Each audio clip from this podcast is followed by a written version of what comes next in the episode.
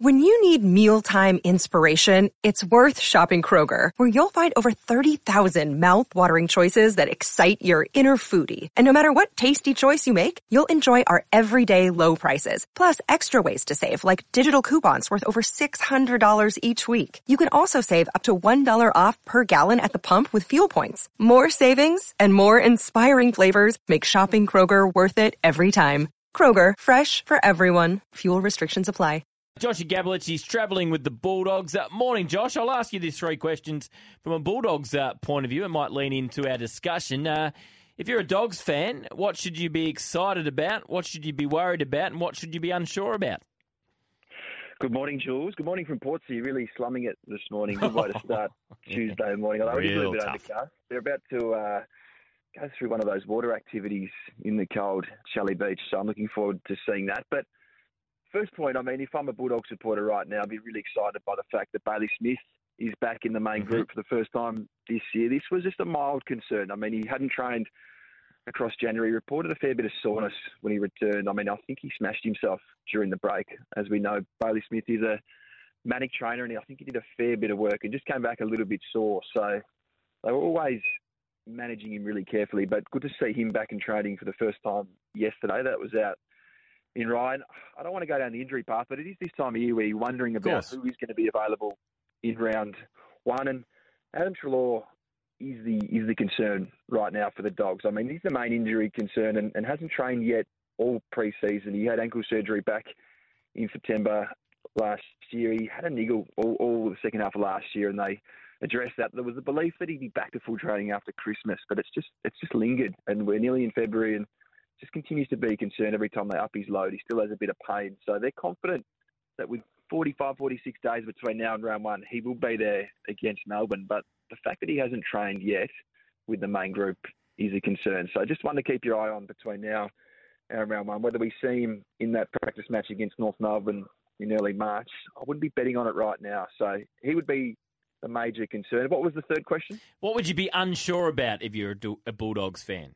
Doesn't have to be. It doesn't have to be negative. It can be a lot of lot, lot of coming off our text machine, the temper text, saying I'm unsure how how the tools all fit in. Well, this is this is the great question I think around the Bulldogs at the moment. I think probably down the, in the back line. I mean, I think they've probably got five options in terms of key posts down back, and I can't see them playing more than three. And who knows where Sam Darcy will, will end up in his career? But he's trained as a defender across the pre-season. I think he'll start the year there. He's he's looked really good. He he had a little setback pre-Christmas, but he's trained really strongly against uh, across January. The other one, obviously, is Liam Jones, who returns from, from 12 months out of the game. It's taken him a little bit of time to build his conditioning, but but I think he's probably a lock in the, in their in their back six. Ryan Gardner, I mean, he came from being a bit of a whipping boy last year to finishing seventh in the best and fairest, and, and he looks like someone that'll start in the best 22. What does it mean for Alex Keith? I mean, he threw out a favour last year and has really had a massive pre-season. He went to Birmingham for his wedding and trained with Aston Villa for a, a couple of days, and, and he's in great condition as well. Him and Ryan Gardner have some minor setbacks at the moment, but they'll return to the main group. And then there's Josh Bruce, Jules, who's a fascinating one. He's going to speak to the media today, so I think we'll hear from him in the next couple of hours just around that positional change. I mean, if we think back to the start of his career, he started as a key defender at GWS. He was traded to St Kilda as a key defender. He's become a, a gun key forward, but coming off the ACL, it just didn't quite work last year. With Rory Lobb coming in, I think he, he, read the tea leaves a little bit, and it was part of his idea and part of Luke Beveridge's idea to trial as a defender heading into the off season. He's trained there all summer, so I'm interested to see how he goes in the practice matches in the match sim across Feb because I don't know if you can play all five in the same 23. I don't. You definitely can't play all five, but whether you can fit three or four in, time will tell. Yeah, as, as a caller said yesterday, it's the first time in a long time the Bulldogs have had a problem with how to fit all their tools into the side. I'm talking to Josh Gabelich from AFL.com.au with the Dogs down in Portsea on a pre-season cap. So just this makeup of the midfield. It's been a strength. We've talked about the depth of the Bulldogs midfield, but uh, Lachie Hunter basically for the last four or five years has been a lock out on the wing, and Josh Dunkley's been a lock as an inside mid. So how do they go about replacing those two players? Well, this is the big question, Jules, and this is the beauty about going down to training at this time of year. You get to see some of the ideas that they're co- that they're looking at, and Luke Beveridge has never been one to, to spin the magnets, and he's he's tried a few things across the past month. I mean, Cody Weightman is a player that I think they'll look to get inside a little bit. I think he'll he'll, he'll pinch it across this season.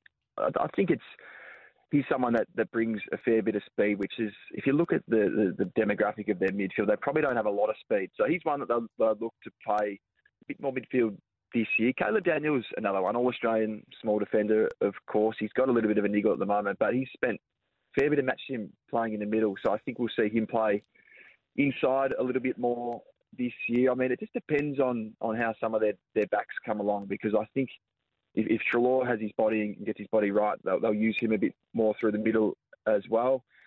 And then on the outside, I think one to keep an eye on, Jules. We'll get a better indication during that simulation and and and the practice match against North next month. But Oscar Baker, I mean, he's someone yeah. they signed as an SSP at the start of this window back in December. They identified him as soon as Melbourne delisted him. Sam Power's been a fan for some time.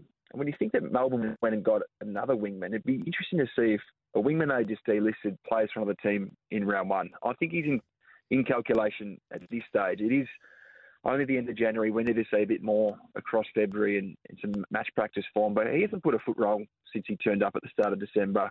Definitely mounting a case for an early season spot, and I can see him playing a, a lot of senior football, which is which is remarkable when you think he was delisted by a contender at the end of last year. So just one to keep an eye on heading into the practice matches.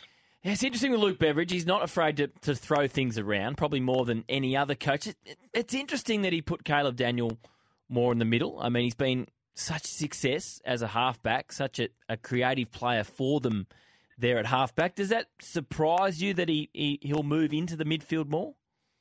I think it's a real sign of the growth of Ed Richards last year. I mean, he became such a good player for them, finished really high in their best and fairest, and, and played a lot of football. So I think they see him playing uh, with more confidence and responsibility this year. I don't think Caleb Daniel will make a permanent move to the midfield, but I, I just think they've got a, they do have a lot of options down back in terms of Taylor Duryea. Bailey Dale is an All Australian, of course. We can't forget about him, and they've recruited a, a kid called Harvey Gallagher, who, who's also showing quite a bit and, and could play and make a debut in the early part of the season. So they do have a lot of options down back. It is the midfield that's causing them a little bit of grief heading into round one. And I think that's what happens when you lose Josh Dunkley. And they were so disappointed to lose him. They had a belief that they would they would retain him all the way up until deadline day when that deal went through. So they're still working out ways to replace him. But I think they've got plenty of options down back, so they can afford to play Caleb Daniel through the middle a bit more this year. And just finally, uh, leadership at the Dogs. So many changes across uh, captains. We know Marcus Bontempelli will be the captain. Any changes in leadership?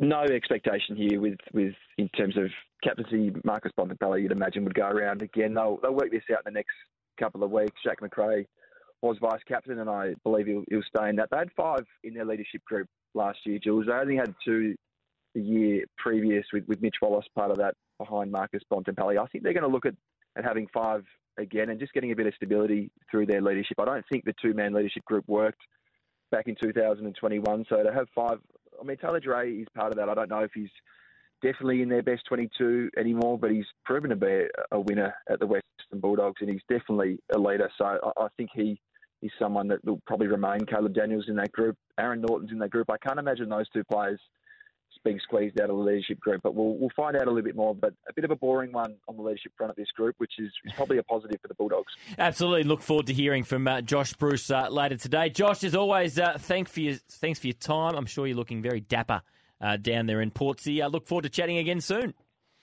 Pleasure, Jules. Chat soon.